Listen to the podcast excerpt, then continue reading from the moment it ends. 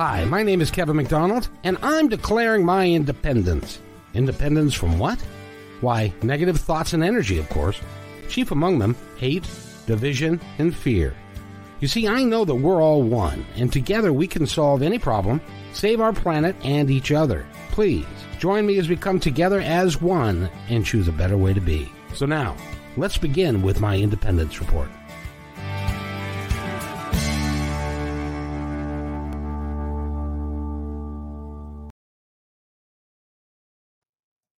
And welcome everybody to my Independence Report. My name is Kevin McDonald, and we've got a heck of a show for you today. And uh, um, it's the day after Thanksgiving, and um, which would make it Black Friday, I believe. Uh, it's never Black Friday for me because I don't go. I I don't go shopping whenever I can and stuff. So, um, but it's a beautiful day today, and uh, we're gonna have a great discussion in this in this hour. I've been looking forward to this from some time because those of you who know uh, and have listened to some of the shows that I've done, I'm I'm really interested in the American West and the um, history of the of the Indians and the Indian Wars and all of that. And uh, we have somebody that's going to be able to talk to us about that and a whole bunch of other stuff because he's he's written eleven books and his name is Jeff Rasley. How are you do, doing today, sir? Uh, I'm very well, thanks, Kevin. Uh, great to be with you. You know, it's awesome. I've been reading uh, through the uh, the list of your books. There's some really intriguing titles. You've you've done a lot of things in your young life. well, my not so young life. Um, yeah, um, you know, I decided a long time ago, life you should try to approach it like an artist and make a, a beautiful work of art out of your life if you can. And I can't say mine has been completely beautiful, but um, I've tried to do some worthy things in it and with the tools that I have. Well, you know, you got to just keep going and you keep walking and you keep doing the best you can. Uh, that's kind of the human condition, isn't it? That we don't always, even though we have the best of intentions, sometimes it just doesn't work out quite the way we'd hoped. Not every time. but if, you know, I figure, I figure it's kind of like a, you know, a baseball player, uh, an all-star baseball player bats 300 and they think that's, that's just ducky. Uh, and he said that's only getting a hit three out of 10 times. So he fails a lot more than he wins. But I suppose when he gets a home run, then he gets to win. And that's, that's kind of how I feel about our life. If we, if we keep working at it, we're going to win enough that it's going to be fun. I think that's an excellent attitude. but so when did you start writing? Because you've you've got like i said 11 books. You've got over 80 publications of of your work in different magazines and things. I mean you've been writing a little while haven't you? Yeah well um i grew up in a kind of a literary family. My um, grandfather was the editor of our local newspaper. My mom um, was the city editor. My stepfather uh, followed uh, grandfather's shoes became the city editor or became the editor uh, in chief. And my wife uh, published her first or had her first book published at the age of 21 wow. um, and she's an english professor and i started writing bad poetry when i was a teenager and um, you know progressed i hope uh, by the time I was in law school to writing some more worthy articles and had my first law review article published when I was in law school. And I've been writing about all sorts of different things ever since. Boy, you have got a really knowledgeable family in your household. Uh, your your uh, wife is an English teacher. You're a lawyer. You, you, you guys must have some very interesting discussions over dinner. Yeah, especially with our cat. who, who seems to think she's the most intelligent member of the family. Of course. Of course. A friend of mine says that, you know, dogs have masters, cats have staff. So you just fulfill yeah, her yeah. needs. Yes, uh, she's definitely in charge, and we're her servants. and she wouldn't have it any other way. So let's let's talk about your writing and and some of the books that you've done. Eh, of the eleven, which would you call your favorite one? Um, whichever is the last one. Um, so uh, I'm actually working on another one now, but for purposes of this discussion, of course, my favorite one is my last one, the one that uh, inspired our connection, uh, America's existential crisis, um, which is uh, about uh, relations um, between Native Americans and um, white folks or Americans, uh, non native Americans, and uh, sort of a, a, historical and a familial perspective on those relations and where they've gone wrong, where they've gone right, and what we could do to much improve them for the future. You know, it's interesting. Uh, way, way back when, in 1970 or so, I was uh, going to a movie with a friend of mine, um, and I don't know if you remember this title or not, uh, but the the movie was called Billy Jack, and it was about a um, um, an Indian who was he lived on a reservation, and the very few lived on the reservation anymore. But he was he was dedicated to trying to help the uh, people understand the plight of the American Indian, what we did to them, um, how many treaties there were, how many treaties are still in force, and how many we broke.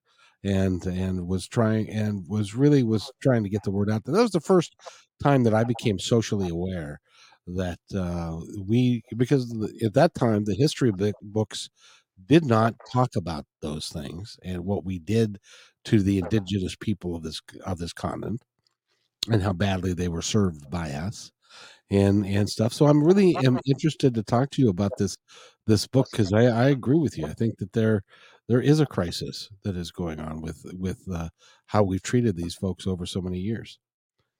Yeah, well, and uh, I saw Billy Jack too when it came out, and really enjoyed it and uh, have to say that I sort of uh, uh, sympathized with Billy Jack, who started out being a peacemaker and ends up kicking the crap out, out of some white racist guys. Um, but which I think is um, is is the feeling that a lot of uh, Native Americans have today and have had for a long time um, because of broken treaties. Uh, yeah, I mean, there were Indian wars, numerous Indian wars between the United States of America and different Indian tribes and nations, which the U.S. Um, law, or won almost all except one of them, um, which was against Red Cloud um, back right after the Civil War, which ended up with the uh, the what was called the Fort Laramie Treaty of 1868, which is um, one of the key uh, legal uh, points that my book is concerned with, um, because that treaty uh, recognized uh, after uh, really a, a, fight to um, to a standstill between Red Cloud and the U.S. Army that the uh, people in that area who were primarily Sioux in the Sioux Nation would have the uh, the Black Hills as their homeland, and and this really at that point was not considered a reservation. Um, it, it would it was recognized as their homeland because this was a treaty between equal nations. Um, unfortunately, the treaty after gold was discovered in um, I think it was 1874 uh, in the Black Hills that then all these white prospectors, you know, rushed in to try to find gold, and then General Custer uh, came in and, in, in, effect, intentionally instigated a battle um, with the Sioux, which he stupidly lost because of uh, you know not not believing his scouts and and being uh, you know, kind of an ego, egomaniac and was slaughtered along with uh, 270 of his cavalrymen.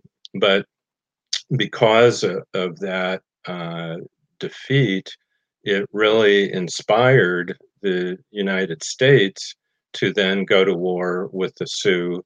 Um, General Custer was turned into this national hero through a, a great PR machine.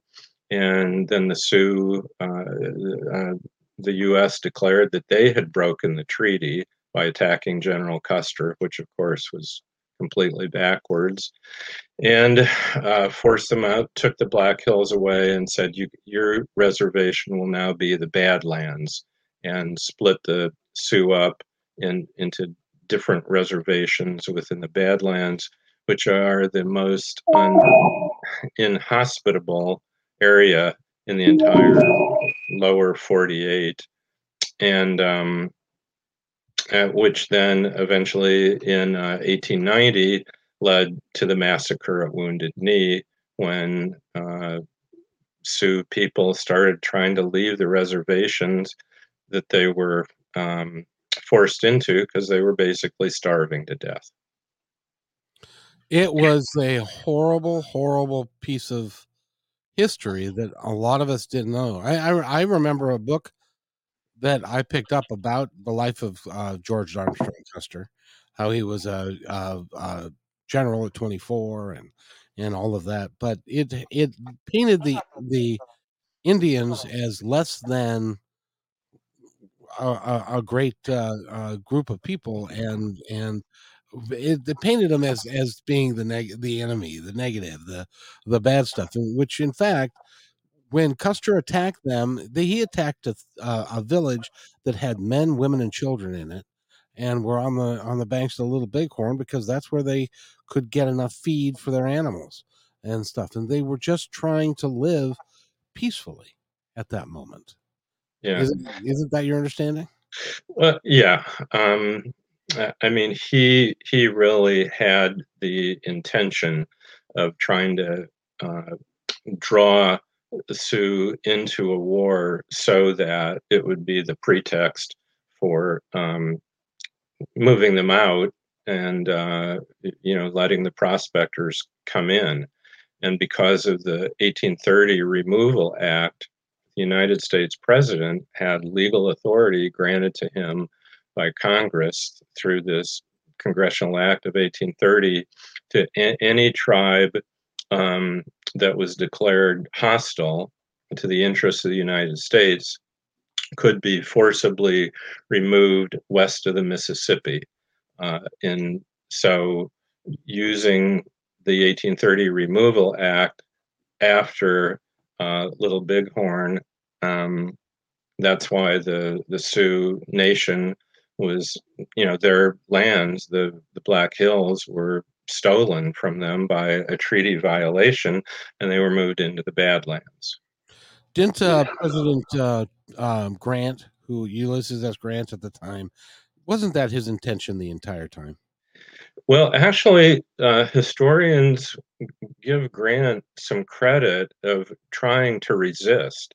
Uh, there were um, pe- uh, the railroads' interest and the, the, the mining interests had been petitioning Grant for some time uh, to to remove the, the, Sioux from the Black Hills.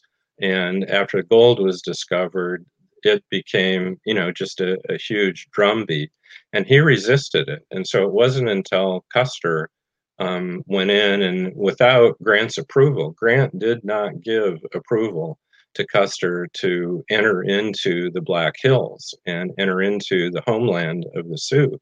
Custer did that without any authority beyond what he gave to himself. But then after that, um, the public pressure on Grant was so great that yeah, he gave in to it.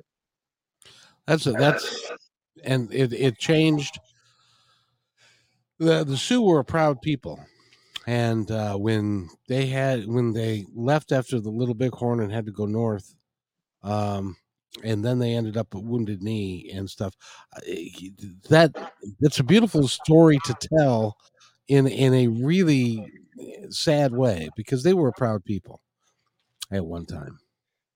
Yeah, it is. And why that story um, was so important to me personally is I have an ancestor, Lieutenant James DeFries Mann, who was um, commander of a company at uh, Wounded Knee. And he was front and center uh, in the massacre. And in fact, his uh, interviews uh, to two different uh, newspaper reporters and a, a, long letter that he dictated for his brother um, are some of the best historical records we have of what happened at Wounded Knee. Now, his version is somewhat slanted uh, to make the 7th Cavalry look, you know, certainly better than it looked in the eyes of the Sioux. Um, but he gives, from his point of view, a very straightforward, factual account of what happened, how the, the in what he would call the battle was sparked, um, and because the Sioux didn't, you know, didn't have keep written records. I mean, their their uh, culture was not one which created written records. Um, historians really for a long time only had uh, the version of the 7th Cavalry. But even given that, there were people who recognized that this was a massacre, that it, it really was a setup um, from the beginning. And uh, General Ma- Nelson Miles, who was the supreme can- commander of over the Northwest Territory, uh, a year after Wounded Knee in 1891, wrote a report where he had investigated why did this happen um, and and his conclusion was it was a complete failure of the reservation system that the reservation system you know locked up these people who were nomadic people.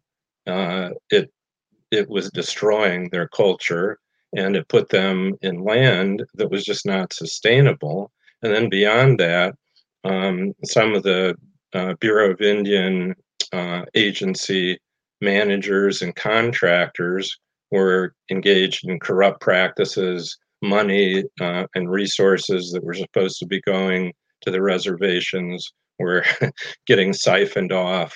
And um, it, it was just you know the system was was basically a prison system for these uh, defeated tribes who had had this really beautiful nomadic life mm-hmm. where they, you know, roamed over the land um, that they considered their land and hunted buffalo until white people exterminated the buffalo and then imprisoned them in these reservations on land that wasn't part of their homeland we as, as, white people, we sure did a good job there, didn't we?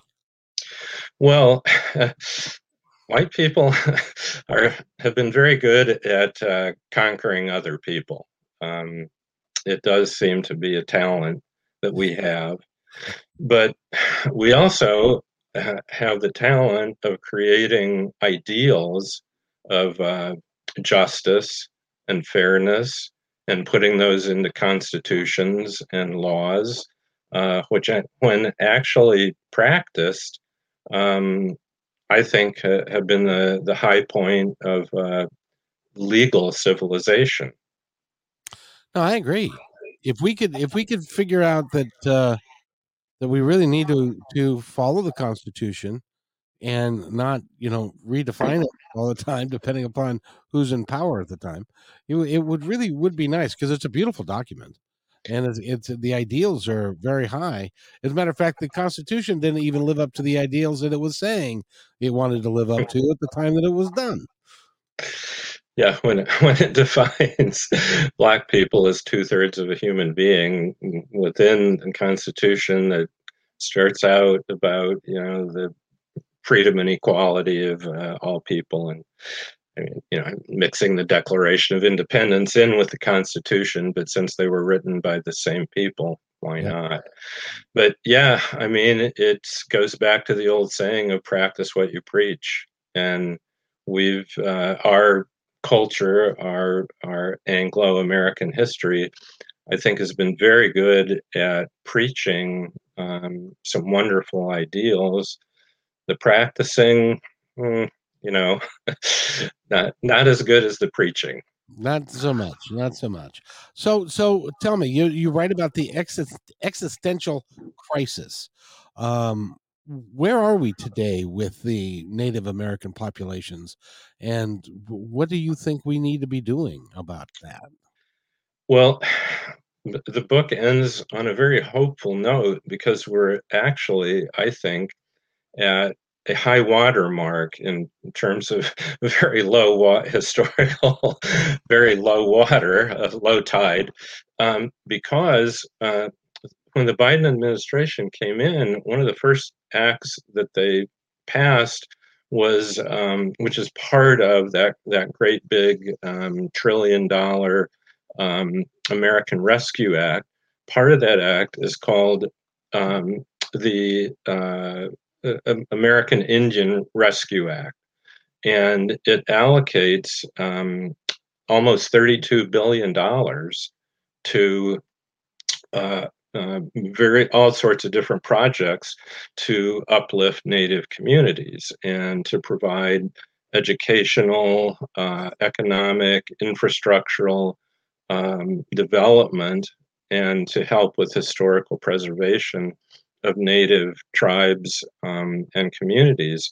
And this is the, the biggest um, amount of money that's ever been allocated um, for the purpose of trying to, um, you know, I mean, I guess you could say to undo some of the injustices committed by the US government against native nations. And so, and the other thing that um, you know gives me real hope uh, is the Secretary of the Department of Interior for the very first time is a uh, Native American, Deb Haaland, uh, who's a Pueblo Navajo um, uh, member of that tribe and nation.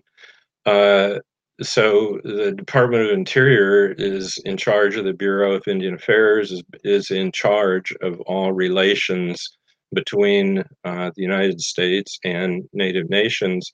And so she's going to be in charge of making sure that the money is spent the way it should be.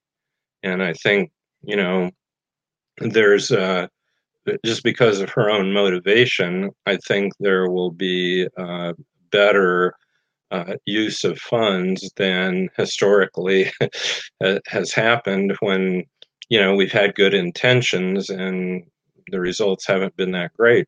I mean, just recently there's been this real focus um, on how the uh, Native American boarding schools, which started out as you know this kind of high-minded intention of helping Native American kids to integrate into white society. Okay, so you know that sounds good if that's what they want to do, but a lot of these kids were forcibly taken from their parents not because they wanted to go to those schools they were forced to go to those schools and then uh, the, the what the schools did is they basically stripped the kids of their their indigenous culture and tried to turn them into good Christians and turn them out with low sort of low skilled job um, experience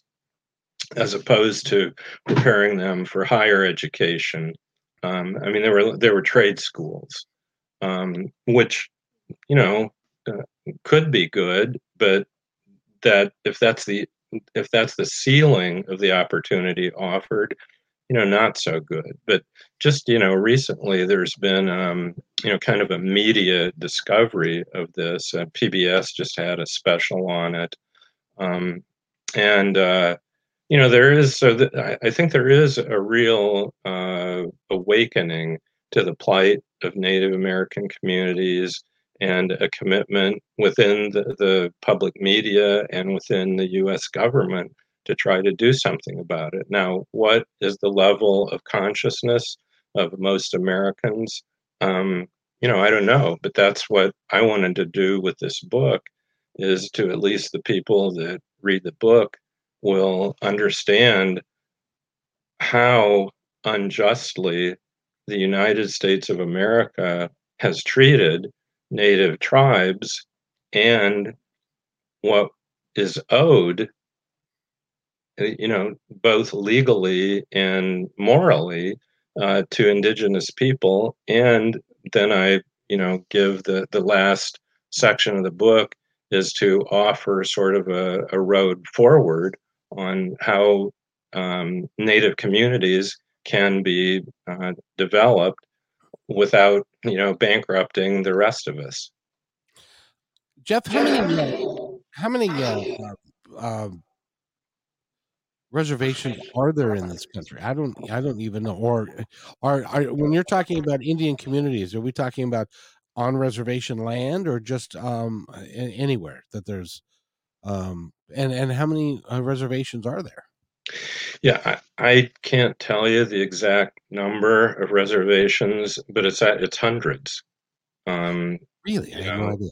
Yeah, I, there's a lot of small reservations, and they're you know they're mostly uh, in the west, west of the Mississippi, but there's a fair number uh, in the Midwest, in the North, uh, even in the East. Um, so and, and that's I, am mainly talking when i talk about development of uh, native communities i'm mainly talking about communities on reservations right. now about half of native americans live off of reservations but uh, if you know if you if you're native american and you've chosen to leave the reservation then you know you've made a choice to try to integrate into the majority culture.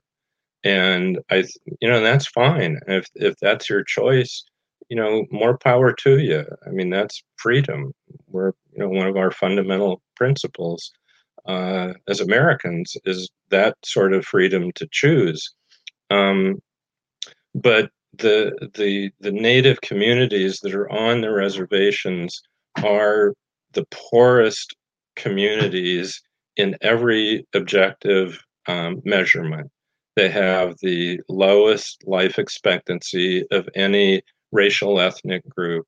They have the highest rate of poverty. They have the highest rate of unemployment, um, the uh, lowest rate of health measurements.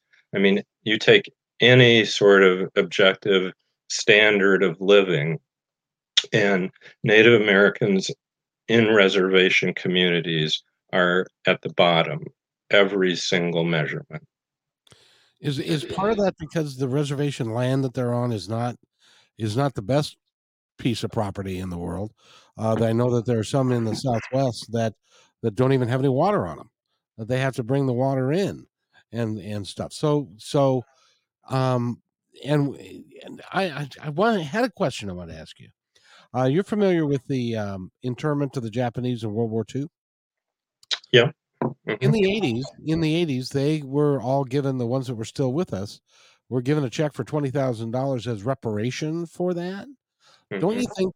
I, I at least I kind of tend to think that we owe it to these people to help them and in some form or manner of reparations for what was done before to at least give them a, a a good living standard and educational system that that'll work. Um, is that is that kind of your view? Uh, I actually go through the debate in one chapter about reparations.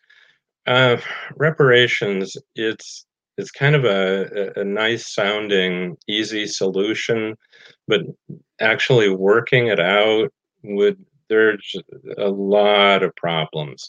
Like first of all who's a native american? Uh, exactly. Uh, there's there's a, a, about five and a half million people that have at least um, some native some significant native american heritage genetic heritage there's only about two and a half million who are what we call full-blooded Native Americans. So if we decide, you know, it's a it's ten thousand dollars a person. Oh, so, so if you're a quarter Native American, you get twenty five hundred. I mean, how you know how would you do that? And then what about is it would it only be for Native Americans who are still on reservations, or would it be for all Native Americans?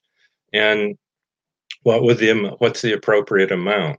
So I actually argue against reparations and what the the proposal that I uh, think makes the most sense and is the most workable is to infuse Native American communities with developmental dollars and know-how. And so it's you know like right now uh, we're the country uh, is going through this big debate about infrastructure development for the country. Well, what I think Native American communities need is to have infrastructure development to the point where their communities are brought up to the standard of most American cities and towns. Which, when you talk about, you know, some of these communities, they don't have water. You're right. I mean, a lot of these communities don't have any of the basic infrastructure.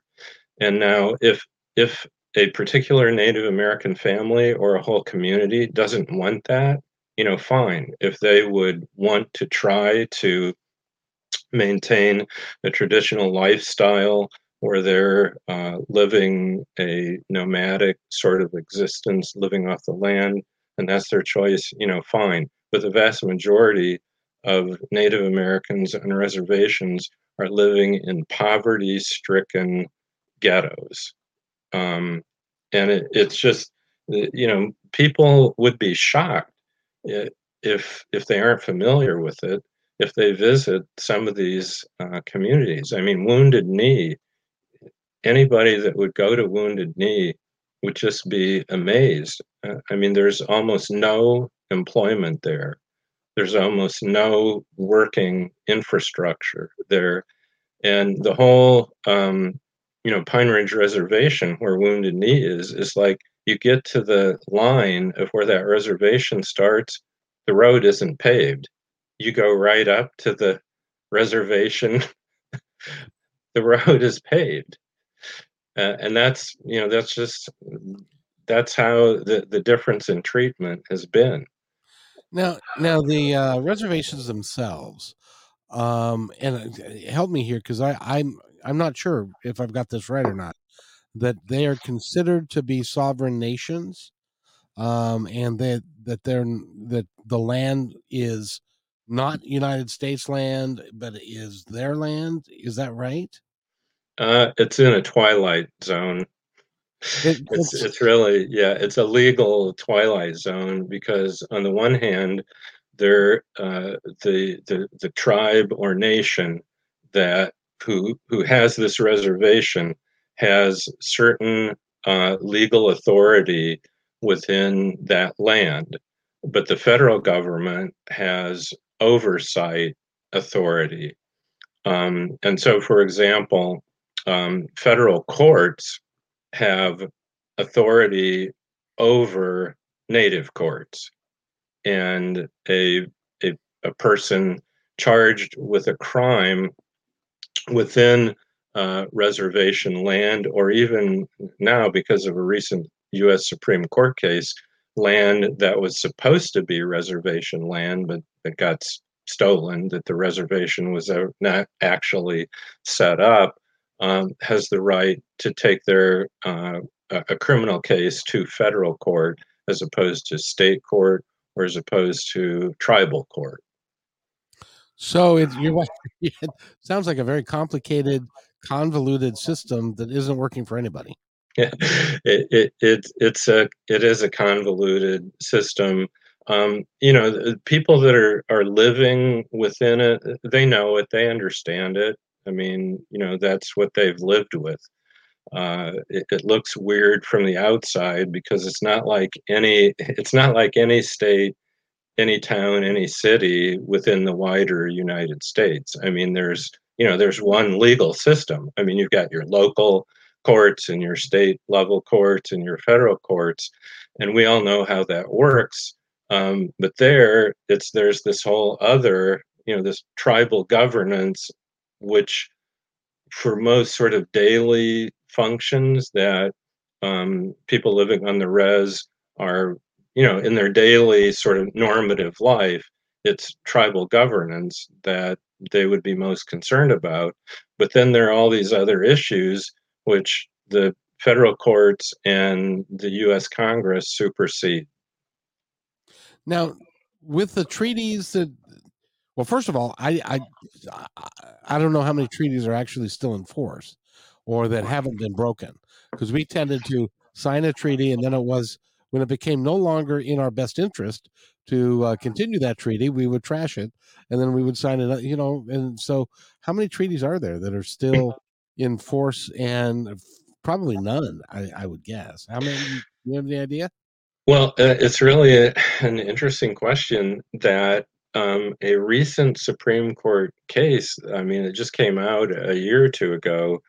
Uh, I think that it, I describe it in my book, and uh, the name of the case I think is um, uh, Carpenter versus Murray Murphy, and what happened in this case is, um, uh, I believe he was Cherokee, um, was charged with a crime in eastern Oklahoma, not on a reservation, just in eastern Oklahoma, prosecuted in state court.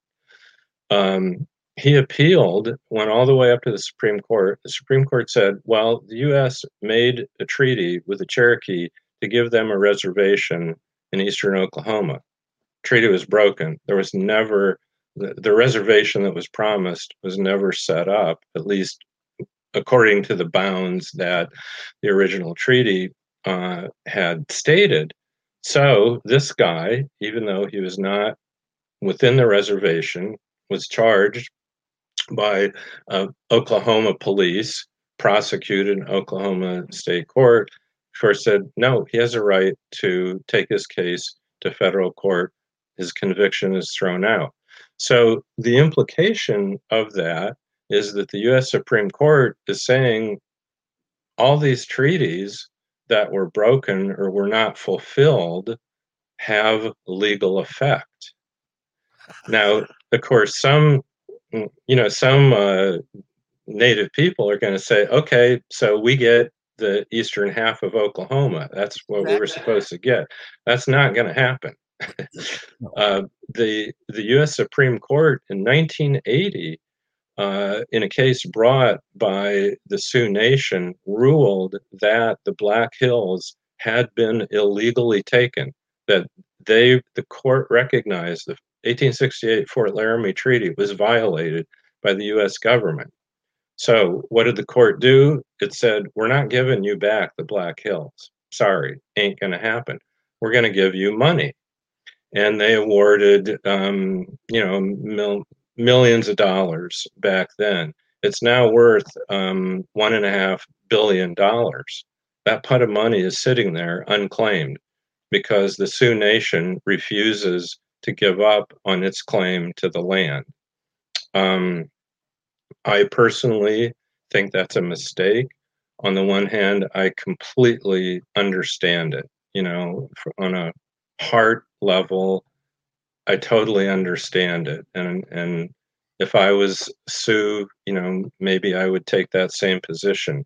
But from a head level, there's a whole bunch of money right there that you could use to help uplift your communities in so many ways and you're not i mean it's just not conceivable to me at least that the US government is ever going to give the Black Hills back just like you know the Cherokee are not going to get Tulsa Oklahoma I mean you talk about a revolution by white people that's you know it's it's just not going to happen I mean you could from a strict legal standpoint, you'd think, well, it should. I mean, that's what the agreement was. If it was broken, and we're we're finding, you know, just based on basic contract law, a contract is breached, uh, if you can force the side that breached the contract to fulfill it, that's called specific performance, then the courts can do that. On the other hand, traditional legal principle is if you cannot enforce specific performance, what do you get? You get money damages. And that's what the court has said. We're just, it's just not practical to try to give you the land back now, you know, 180, 100 years later, but we will give you money. So, so the, there's a billion dollars sitting in a bank somewhere at the that the Sioux could use to upgrade their schools, to build roads, to get put their people to work. Because I also understand that one of the the Native Americans are one of the groups that's that's that has got a lot of uh, drug addiction and alcoholism and all that kind of stuff because they have no hope. These people need hope, and uh, and that money would go a long way. So I agree with you. It would be nice. It would be it would be advantageous for them because you're right. They're never it's like they're never going to get a sizable chunk of this country back so that they could go to a nomadic lifestyle again. Um, that's not going to happen. Yeah, and I mean, if you think about it, um, the year before Columbus came, Native Americans controlled 100% of the land. Uh, now, uh, reservations, uh, they control um, something like 2%. So it's gone, they've lost 98% of it. Yeah. You know, the, I mean, where, where do you start to say what, what you should get back? Um, so, you know, it's, it isn't going to happen. Um, and, the, you know, development is the way to go. Uh, I mean, it's education, you improve the schools, uh, you improve basic infrastructure, you um, do economic development to create to uh, help businesses get off the ground. Uh, and there's a and I, I, cite a number of examples uh, in the book about how this is done, how it's worked in particular cases. Um, I started a foundation over in Nepal, which is called the Basa Village Foundation, and it's working with people who are very similar to our Native Americans. I mean, this this village when I first went there uh, in 2008, there's no no running water, no electricity, um, a school that went up to third grade, uh, no radio, no TV. I mean, no nothing of what we think of as infrastructure. It was a subsistence farming. Uh, now they have uh, running water, they have electricity, they have c- cellular telephone, they have computers in the school. Um, w- in a very short time, working with the local community and with people who were trekkers and climbers who've been to the Nepal Himalayas, um, we, you know, in partnership with the community, have developed this community. There's a medical clinic I mean, they, it now has all of the basic infrastructure. And so the one delicate issue in doing that kind of uh, development is still respecting the local culture, letting the local people decide, you know, to what extent do they want development and for the local people to decide the direction of the development and for the local people to be ultimately in control of it and not be owned, run by outsiders, but have the community in charge of it. And so that's how we, that's what we've done over in Nepal. It could be done here. It just takes money and the, um, the willingness and the the uh, insightfulness for how to do it right. Exactly. Yeah.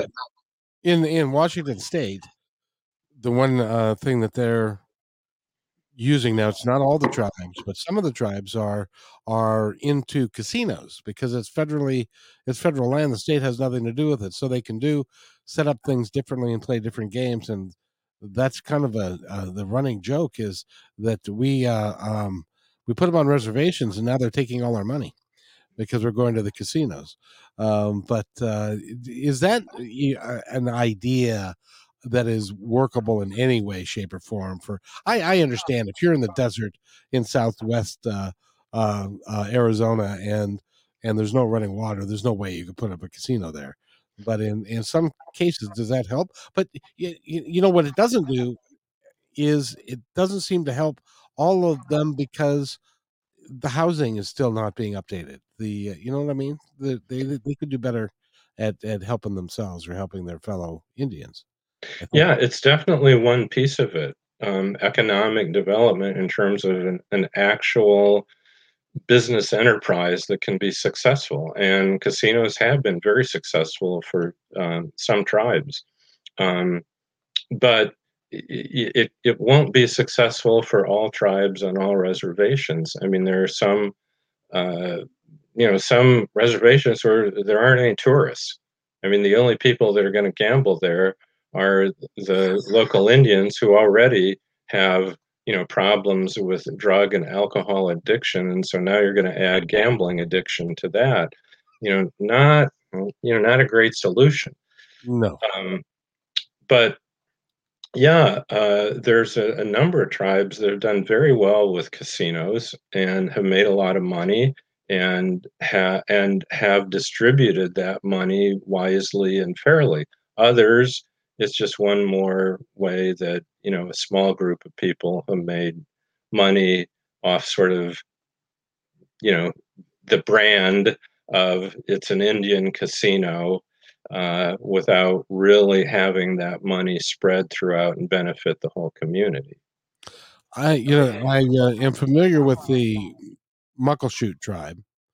Uh, they have got a they've got a huge huge um, operation there for for a casino, and they and they've done very well. But what what I think where the mistake that they've made is that they give everybody that is a actual Muckleshoot um, uh, member and can prove it a stipend on a monthly basis, and which doesn't help those people get up, go to work, do the things that they should do, go to school.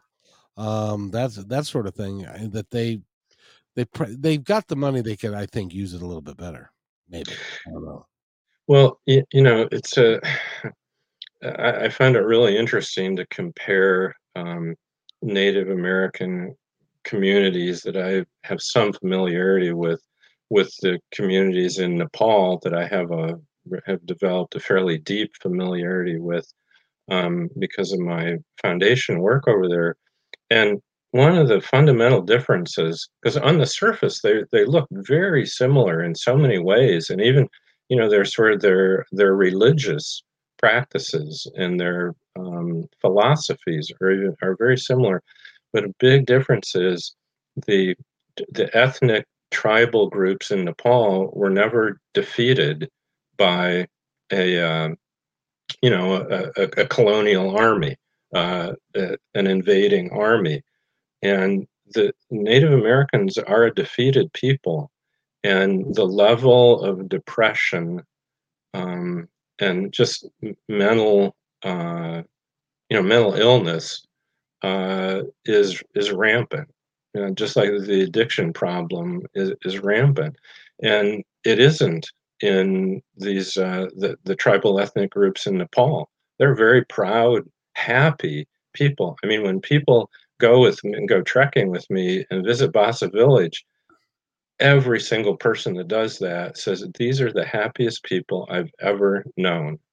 And, and they are. There's just this wonderful, delightful, happy attitude they have, even though by our standards, they're dirt poor farmers. Um, whereas in Native Americans, and, and I describe in the book about my own experience of, of visiting Wounded Knee and how the, the people were just you know not happy. I mean just this feeling of, of depressed not and not everybody by any means. I mean I, I talk about some kids that i ran into who were just delightful kids uh, on pine ridge reservation.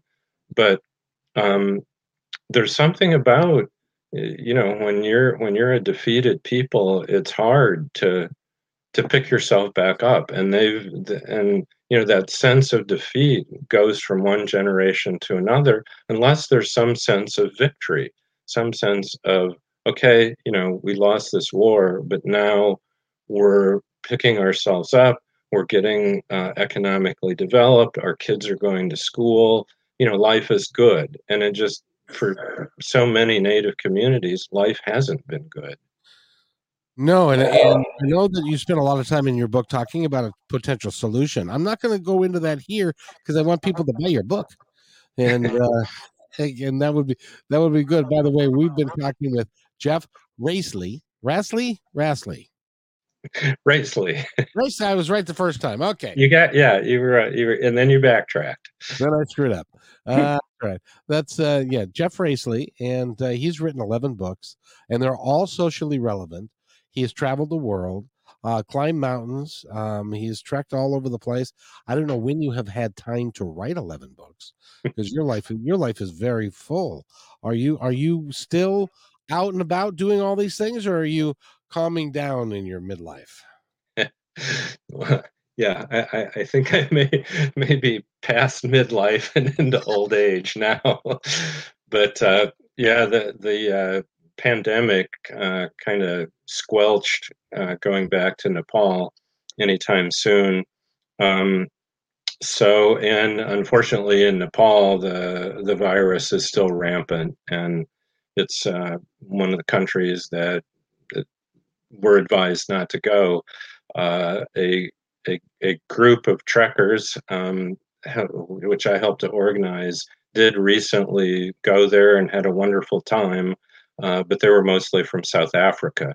Uh, well, in fact, they were all from South Africa, um, led by an expat college mate of mine. Um, but so uh, our Ameri- none of our American groups have been able to go back yet. We had the Basa Foundation. Um, one of our uh, uh, directors, uh, she's organized a trek that was going to go last year got canceled. It was going to go this fall, canceled. So uh, we're hoping she can take her group over in the spring. Um, but uh, yeah, so I, have done some traveling during the pandemic. In fact, I, I wrote an article about uh, taking a road trip, a cross country road trip when the pandemic first broke out, because we started off from Indianapolis to drive to LA uh, and hit a bunch of national parks on the way, uh, thinking when we first started uh, in uh, March uh, of the pandemic year that, oh, it's just going to be restricted to Seattle and Washington State. And by the time we got to Moab, Utah, it had spread all the way across the country and the shutdown started. So that was an interesting time to be on the road. Oh, I can imagine. That that that would be tough. That would be very tough. That'd be very tough. So, um, can you give us a peek under the blanket of what the next book's going to be about? well, the next book is uh, diff- a a different uh, book, very much different from the last one, which you know addressed a very serious issue that I think is important. This book, the um, working title is a pickleball soap opera love, murder, and pickleball. I've been playing a lot of pickleball during during the pandemic lockdown. That's been my great escape. And so, you know, as uh, Mark Twain said, write what you know. And so I've gotten to know pickleball. So I've created a, a murder romance mystery uh, based on a group of pickleball players sounds like sounds like a fun time. Well, when you finish that one, you'll have to come back. But we, eh, but uh, um, we've been talking about your book, which is the. Let's see. I, I, I just let's see. It is America's existential crisis. It's a. It involves the uh, Native American population and what and um, how we got into this mess and how uh, Jeff is going to help us get out of this mess. There it is. There, that's it right there. Um, when did it, when did it come out? By the way, uh, it came out in May. How's it doing so far? Well, I think it should sell more than it has. I think every author I've ever met has said the exact same thing. Is J.K. Rowling even satisfied with her sales? No, you can. There can be one more reader. Absolutely, that's that's good. Well, I wish you much much success, sir. And uh, and I really it it is a topic that is under discussed, under reported on, and is kind of kind of our dirty little secret that there are places in our country that are so fun. And, and I keep reminding myself, this is the United States of America, and we've got places that are dirt poor that are not being well taken care of, and we shouldn't allow that. That shouldn't be allowed in this country. Maybe we'll buy a few less missiles. That'd be good. yeah, uh, that would be good. Well, well, Kevin, thanks a lot for having me. It's been really delightful talking to you. I and enjoyed every minute of it, and and uh, um, and thank you for doing what you're doing. It's it's it's important work, and and uh, and I just appreciate. it. Is there anything you'd like to tell our audience before we go? Well, I, I guess you know, just sticking with the the theme of our talk uh, is I, I hope um, Americans you know, all Americans, including uh, Native Americans, will just um, become more familiar with the real history and not just the Hollywood version of history of the injustices that have been visited on uh, Native tribes and not just be depressed about it, feel bad about it, or feel guilty about it, but let's, you know, look at it, what it is, and let's do something about it. And, you know, there are solutions where these communities can be uplifted. I've been a part of doing that, and I know it can be done. And it should be done. We, and it we, should be done. We have a responsibility. Not, not, okay, we don't. We weren't here, but our our ancestors and the people that came before us were here, and so we need to clean up after them, and we should. Uh, that's the right thing to do. So I hope I hope that they'll take your advice and we and we do that. Well, I do too, and you know, it's some people uh, want to sort of wallow in guilt. That doesn't do any good. You know, no. I, I don't feel I don't feel guilty about the fact that my actual ancestor was a participant in the Wounded Knee massacre. I mean, I didn't do it. I wasn't there but I recognize that a terrible wrong was done. And because I recognize that, I'd like to help be part of the solution to, you know, correct that injustice. Well said, sir. Jeff Rasley has been our guest. I got it right. So thank thank you. Uh, go to Amazon. He's got eleven books there. There's some great titles. Next time you're here, we'll run them down and we'll talk a little bit about each one of them uh, because it would be fun. It'd be fun because you you are very well read and you, and you're very good writer. So it would be fun to talk to you again. I'd, I'd love to come back, Kevin. I'll look forward to it. Yes, indeed. Well, you have, sir. I hope you're having a great Thanksgiving weekend and uh, you have a, yourself a wonderful afternoon and evening. Well, it's East East Coast. It's already uh, evening time, so it's time for you to go have dinner. You're gonna go have turkey. I will. second day of turkey. so, as we say in Nepal, Namaste, Kevin. Namaste to you, sir. Have a great day, and thank you so much. I've got to play this, and I'll be right back.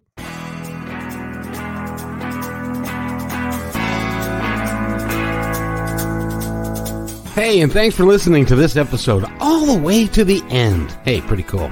Hey, don't forget to follow us so you can receive regular updates and new posts. And remember, take care of each other because each other's all we've got. See you next time on My Independence Report.